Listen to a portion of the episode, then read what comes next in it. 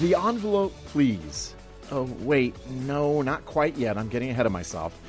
We're just at the front end of things here. The nominations. I'm, I'm talking, of course, about the Academy Awards. Hey everyone, Adam Holz here, your host for the Plugged In Show. Focus on the family's weekly conversation about entertainment, pop culture, and technology. Thanks for joining us today. Every year, the Academy of Motion Picture Arts and Sciences rolls out its list of nominees for Best Picture. Perhaps the most prestigious entertainment award handed out, well, anywhere. Most years, it's a mix of familiar movies and some dark horse indie contenders that many people may not be familiar with. But 2020 wasn't most years. It was the year COVID changed everything, including how and where people watch movies. This year, more so than most, the list of Best Picture contenders may even be more mysterious than normal. So today we're going to tell you a bit about several contenders in particular that managed to dodge content bullets and deliver some great messages about family. We'll also touch on some surprisingly spiritual threads in the Best Animated Movie category.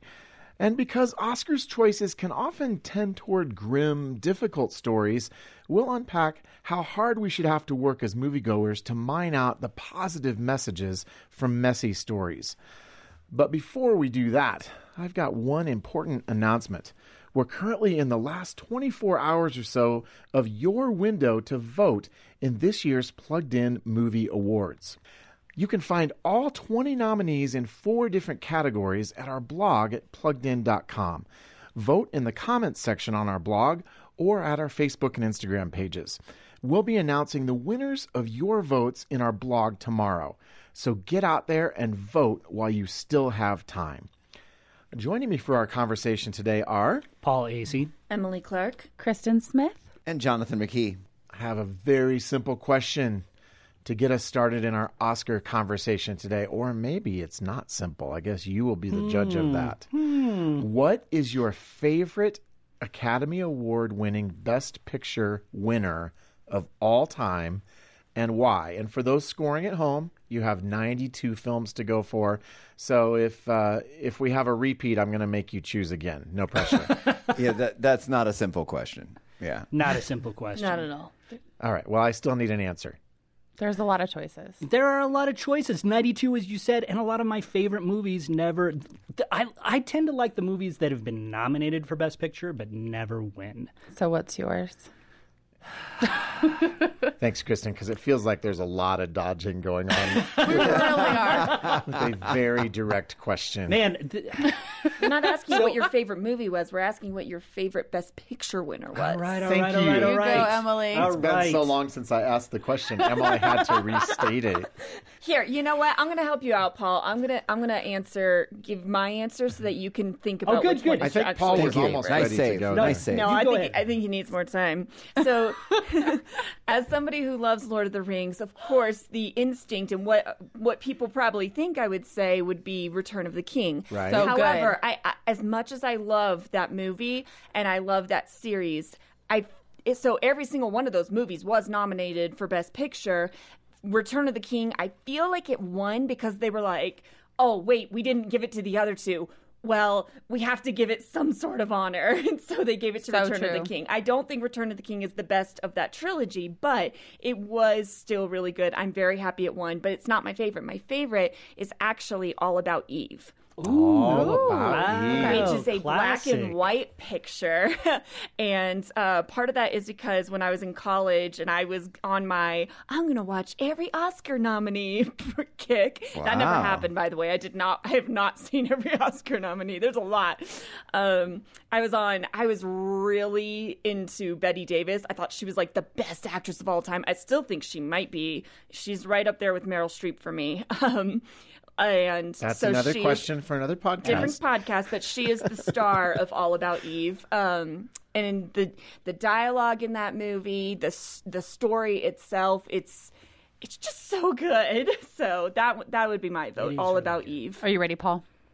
Do you want to go? No, Do you go. wanna go? Oh, curses. All right. I would. You, some would also think that I might choose Return of the King because. So let I'm- me get this straight. We're all secretly and not so secretly choosing Return of the King before we make a real choice. Exactly. No, I'm not. I am going not- to not go Jonathan. with Schindler's List. Nice. Oh, that's a good one. Ah. 1993. This was the first movie that I think I saw that I really appreciated for its artistry. You know, whatever that means within the context of movies. I, I, it is not a movie that you necessarily want to watch again and again because it's a really, really difficult movie. But, but the art and the message and the way that the movie moved me uh, was it, it, it's still very memorable to to a young Paul Asay. I thought, and and the fact that it was black and white. I hadn't seen a new movie made in black and white for a long time. So yeah, I thought it was That great. was a good one. Yeah, it was a remarkable, staggeringly difficult, important movie. So hard. Yeah, yeah. Oh man, it was a good one. And this this is a this is a difficult question, man. I mean, this is this is hard. I mean, I'm sitting here thinking through. Even recently, I mean, there was some good ones like you know, like Green Book and No Country for Old Men, and uh, gosh, I mean, and Forrest Pick one, Gump, please. Return of the King. The Godfather, Driving Return Miss of the Daisy. I mean, there's too many. still available, There's too many. Okay, I'm gonna I'm gonna go with uh, Unforgiven. Uh, I just it's, Oh, it's, interesting it's one of my favorites of all time. Uh, Clint Eastwood has directed some great ones, and Clint Eastwood, I'll be honest, is hit and miss with his pictures, but this one was just. I mean, you got him and Morgan Freeman, and uh, it was just. You had me at so- Morgan Freeman. yeah, Really? yeah. It was so amazing. It was so well written. It was very real. Um, it was uh, obviously there.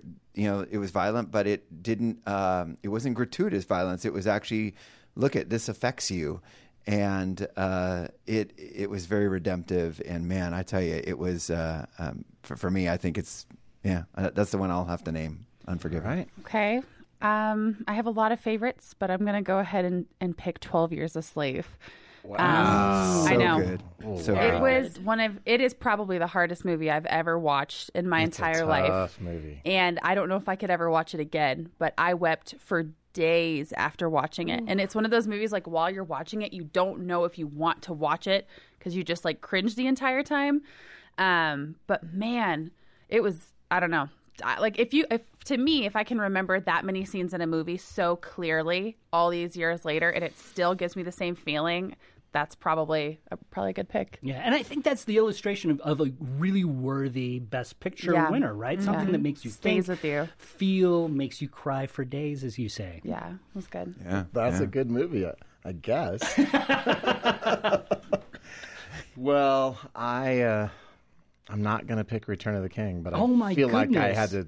I can't believe it went this long. I, I feel know. Like, I feel like this is a movie draft, and nobody drafted Return of the King. In this room full even of though he geeks. was it was number two for everybody apparently or not, Jon- Indeed. not jonathan uh, i am going to take us all the way back to 1944 and i'm going to resist the urge to quote lines we all know and go with casablanca which So is good. i mean when i saw it the first time i'm like holy cow who knew there were movies this good before star wars and in fact Wow. i've seen one or two movies before star wars since then um, i mean it, it's just remarkable how humphrey bogart and ingrid bergman just do their thing and i mean it's it's mostly dialogue obviously there's there's a little bit of, of action that happens, but you could almost stage it as a play and it Yeah. would work. Uh, and if you haven't seen it, I mean, all of these films are, are worthy of of consideration. Some of them we are recent enough that we have reviewed, so you can always check them out at pluggedin.com uh, and find out what you need to know ahead of time. I think especially with 12 Years a Slave. Yeah. Man, there's some there's some pretty harsh stuff in 12 Years a Slave. Oh, so, yeah. Maybe not the best date night movie unless you want to cry for days and days. But um, That's why I always look for in a date to be able to cry for days. right. You guys are heartless. Let's move on. Let's move on. I think Kristen has has has the right of it here. well, the nominees are out for the 93rd annual Academy Awards.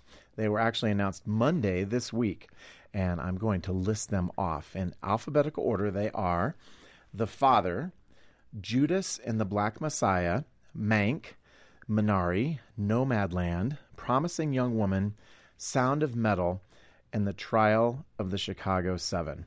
And as often the case with the Oscars, we have a mix of inspiring, powerfully crafted stories with some that tell grittier tales that are really solidly in R rated territory. That restrictive rating might actually be surprising to some, but over the last 25 years or so, roughly 50% of Oscar's Best Picture nominees have earned an R rating. And I know because last year I counted them up because I was curious how often Oscar tends in this direction. And the answer is quite frequently. Um, and you'll find full reviews of all of these movies at pluggedin.com. But I wanted to start today by focusing on two films in this list that earned a PG 13 rating, and both have some pretty powerful things to say about family. And here we're going to spotlight our very own Mr. Paul Asay just a little bit because, as it turned out, Paul reviewed both of those films. They are The Father and Minari. So I'm going to start with you today, Paul. Both of these stories are, are pretty simple from a plot perspective, but pretty rich and complex in terms of character development and, and, some of the relationships we see. So, what do we need to know about these two movies, and what content concerns might there be for families that are interested in them? I think you you actually grasp the heart of both of these movies really well. We we nominated both of them for our best movies for adults for our plugged in movie awards, and yep. and I think that the honor is really well deserved. I'm going to start off with Minari because that's more the traditional family movie. It's told through the eyes of a seven year old boy, and it, and it's really the story. Uh, it's a truly American story about these immigrants who come to rural Arkansas to start a farm. The the father is really excited about doing it. The mom is not so sure. She brings over her own mom, her the grandma of the story from from Korea to watch the kids. And the couple has come from Southern California. Correct, correct. correct. But they they still speak Korean. The, the entire movie, most of the movie is actually in subtitles, which is sort of unusual for a movie that takes place yeah. in rural Arkansas. But but it's a beautiful story of of family dynamics, relationship. There's obviously some some huge tension between between all these different parties trying to not only assimilate to a new culture, but in some ways assimilate to this new person in their lives. Um, it's a beautiful, resonant, poignant story. Um, the father also has a lot of poignancy to it. It's a very different sort of family story in that the, the father is old. He is dealing with dementia. He's suffering from from his, his brain is just slowly diminishing. And he's played by Anthony Hopkins, correct? Played by Anthony Hopkins. He he is cared for by his daughter, who is played by Olivia Colman, who just won an Academy Award herself. Um, it it's a very powerful somewhat triggering movie for people who have dealt with yeah. with dementia in their own lives because it's such a realistic portrayal of the suffering that both the father and the daughter go through. Um, but I think it really brings these issues to to the forefront. Now, when it comes to the content in both of these, they're both PG 13, so obviously there must be a little bit of stuff there. What do families need to know about what they might encounter? When you're talking about Minari, you have some language issues that you need to be aware of. The grandma is a little bit foul mouthed, and although she does all of her swearing in Korean, it's nicely subtitled for you. You have some some other uh, little grandma profanity issues, and there is a scene where uh, we'll just say some urine plays an important role in the film.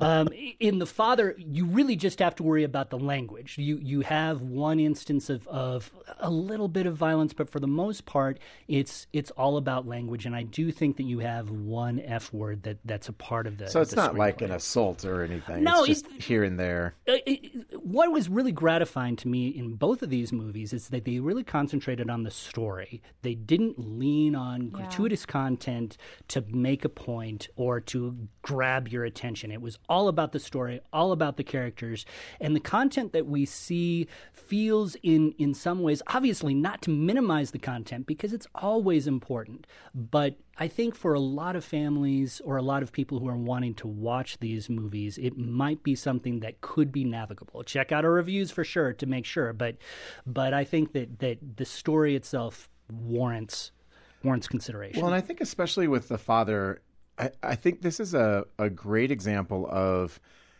a relatively accessible story. It's not so drenched in content that you're flinching or covering your eyes, which frankly, there have been a few Oscar Best Picture nominees, more than a few over oh, the yeah. years. It's like that was a really good movie, but I never want to see that again. Some of the nominees this year, you know. Um, but this feels like a movie about a really important and a difficult issue. I mean, we've got a huge baby boomer generation that's moving in this direction, and um, I know it, it, the dementia issue is a strange one because there seems to be kind of a almost a shame about it. Like we don't often it, it can be a difficult issue to talk about. And I think a movie like this one could be a jumping off point for a conversation if this is something that you're dealing with in your family. Well, I think it really could be. It's also one of those movies that people who are dealing with this issue very closely Can relate might, to. uh, Can relate to, but also might be aware of because it can really dredge up some some difficult emotions. That's not necessarily a reason to avoid it, but it's something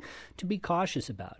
And it does deal both so sensitively with, with both of the main characters involved. I think that, that the dignity that it brings both to the father who is slowly losing his ability to cope with the world around him and his daughter who suffers through this watching her father sort of lose his mind over time it's a it's a beautiful but incredibly difficult movie to watch So this would might be a one watcher too. well, it it might be. I've I've actually been debating whether you know my wife and I are going to see it because, as you say, it's fairly navigable. The acting is tremendous. The story is very powerful, but it it deals with some issues that are pretty close to our home, and I I don't know whether. Because of that, whether it would just be too painful for, for, for us to watch together. Yeah. Well, two of the other films nominated for Best Picture this year deal with the issue of racism, and they're based on the historical events that took place in the 1960s and 70s. And those movies are Judas and the Black Messiah and The Trial of the Chicago Seven. Now, we're not going to unpack those in the same way we've just talked about Minari and The Father. You can find everything you need to know in our reviews. But I think it's safe to say that both of these films are seeking to tell stories from those eras in ways that are relevant to our own time. And depending on how you see those films, you may end up cheering or you may end up throwing something at the screen uh, because you may or may not agree with their political perspectives. But here's where I want to go with this conversation. What do you think viewers need to keep in mind? Whenever we watch a movie that seeks to represent a quote unquote true story from the past, I think we just have to remember that you're essentially listening to somebody else's story. If you were sitting down with these people who lived through this experience and they were just telling you their life story, you'd probably listen to it slightly differently because they're giving you a first person perspective. Yeah, you're not good. getting a first person perspective when you whenever you watch a movie about a true story. You're getting an interpretation perhaps Good of a first person Yep. Perspective but you're not actually you're not sitting down in the same room as the person who lived it and they're telling you their tale and giving you their emotions and how they felt. You're just getting whatever the directors and the writers and the producers interpreted from that story. So to be fair it's always going to be slightly biased because you're not hearing it firsthand you're hearing it second or third hand perhaps even. I think this is an interesting question because I was thinking this is might seem weird, but I remember in in school celebrating Columbus Day and then moving to Argentina and living there and and learning historically what happened. And I'm like, why do we celebrate this day? are you are you throwing Columbus under the boat? I really am. Like I'm just very confused as to like best dude right like why are we holding such like esteem to these things so i think uh, to your point emily like each person has a different perspective and history has been written in so many different ways from so many different people's perspectives Yep. so i think that's super interesting Well, and and, and that's kind of cool too is when you actually get the facts about something too. 'Cause Right, yeah. we don't have the facts and we make our assumptions, you know, not with the facts. I think some directors are really good at bringing us back to certain times, and uh, you know, especially as we're talking about some of the racial tensions and stuff. I think Spike Lee does a great job. Uh, this year, he he actually had a film that, and let's be honest, let's talk about the elephant in the room here. Um, that you know, most of us when we're listening to the list of movies this year, when I look at lists of movies for 2020, I go, I don't recognize most of these films. I mean, there's. I think most of us are like looking at 2020. I mean, I think I saw like three films in 2020 because we were all at home, huddled in front of Netflix. You know, Yeah. I mean, so it, it is kind of a bizarre year for sure. Um, but Spike Lee, I think, is a director who has again and again um, taken us back to certain times, and and and he back in 2018 had a story that we at Focus on the Family should be familiar with because it's about that uh, police officer, that African American police officer from Colorado Springs, who managed to infiltrate the local Ku Klux Klan branch. Um, and he had to help about like this Jewish friend, and uh, it was based on actual events. And it was the thing I like about Spike Lee is he sometimes brings you back. He um, kind of uh, attacks an issue, but he brings humor to it. He's an incredible filmmaker. I mean, and when you go back to the best films, uh, Do the Right Thing, you go back to the 1980s. What an amazing film! Um, and he does that again and again with his films, where he brings you back. He touches on an issue, and you walk out, and it makes you think. And I love that. I love it when a film makes you think. And I wanted to go back to something that actually you said as you were introducing this question, which is the idea that these movies, in some ways, are made today because the people who are making them feel they are relevant today. Yeah. And so, because they're trying to tell more of a story than give history, they're going to shape that narrative in a way that will resonate with us, which means that certain certain areas of history are going to be cherry picked. Uh, certain areas of history are going to be left out in order to create this story. That doesn't make these movies unviable or unwatchable or or take away from their narrative power, but it is something that we have to be aware of that that as Emily says, we're not necessarily watching a true representation of history. Well, and I think to the extent that they're catalysts to provoke us in a good way to dig deeper into history, it can be a really good thing. Uh, but I also I also think that we need to watch with discernment. And we often talk about discernment from a spiritual point of view, you know, recognizing things that are spiritually untrue or just recognizing content that may impact us spiritually in a negative way. You know, we, we talk about sexuality, we talk about language, we talk about gratuitous violence.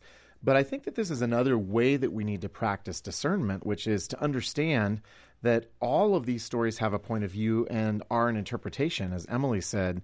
And so uh, we don't just passively sit back and let them sink in. Uh, we really need to think through them. And it's another reason why actively engaging with story is so important. And there are some movies that, if you're just going to sit back and passively watch them, they might even be on the dangerous side because you might passively take in an idea that's really damaging. And I'm not talking about these two movies specifically, I'm just talking in general.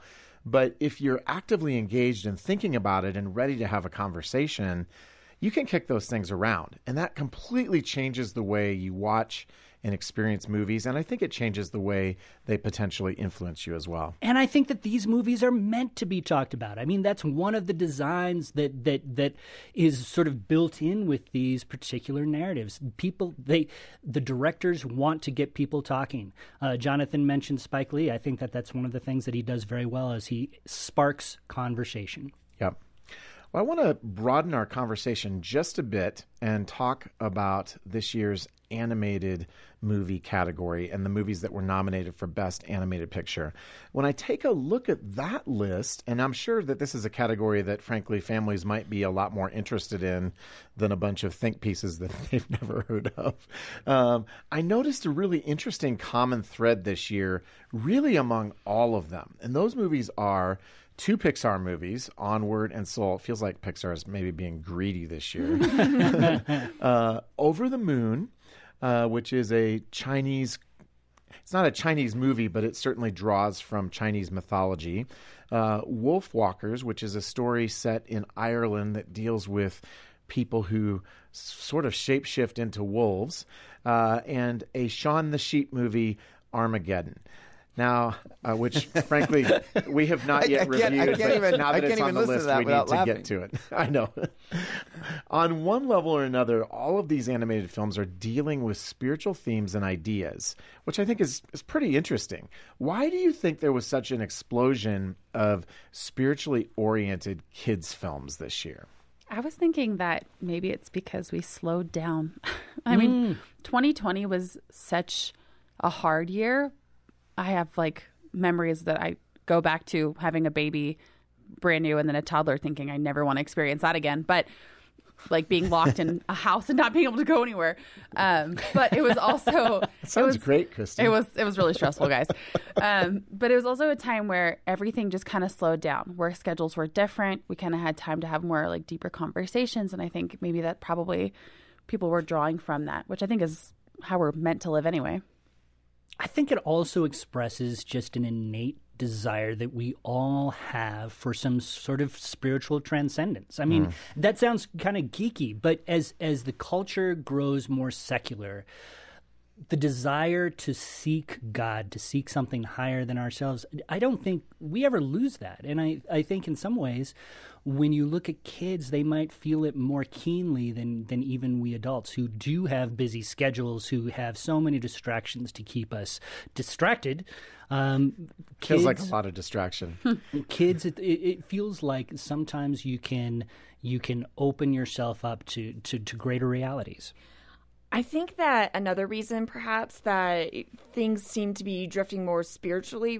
I feel like I've seen a trend, maybe not even just this last year with um, with COVID and everything, but but possibly within the last two or three years. I feel like I've seen a trend where people seem to be like, we need to be accepting of all types of spiritualities and religions and stuff, and so it's almost like they in their in in the new generations need to accept everybody for whatever choices they make it's almost like they're starting to examine it themselves and be like wait what do I believe? And I, I kind of think that these movies are a reflection of that of like, hey, what do you believe? Like, do you, you know, what do you drift towards? Do you think that there is a higher power? And I think it's just a reflection of that mindset of like, oh, now that we're accepting all these religions, maybe I should actually examine and see what I believe and what I think is true. I think em- Emily brings up a fantastic point, and it reminds me that we should just mention that that a lot of these movies they're very spiritually based, but they're not Christian. But they're not they're Christian. not truth. That's exactly right. That's exactly right. And so as as they sort of experiment with with some of their spiritual thoughts, it's something that that that families need to be aware of for sure. Well, and Paul, I want to go back to something you said about transcendence in our secular culture. I think our secular culture makes lots of promises that it can satisfy us. And, and yet, the stuff of this earth, uh, to borrow and paraphrase Rich Mullins just a little bit, is never going to satisfy our souls. And so there is this longing to find meaning that it leaks out all over the place. And it, honestly, even in movies that are not explicitly spiritual, you know, if you want to look at things through that lens, yep. you can probably find something in almost every movie about, well, what is what is transcendent? Where do I find meaning? How do I find satisfaction? But especially in these movies this year, uh, I think we see that tendency. And Emily, I, I, totally agree with what you're saying. It's all over the map in terms of the spiritual ideas mm-hmm. that are being communicated here. And that leads me to my next question.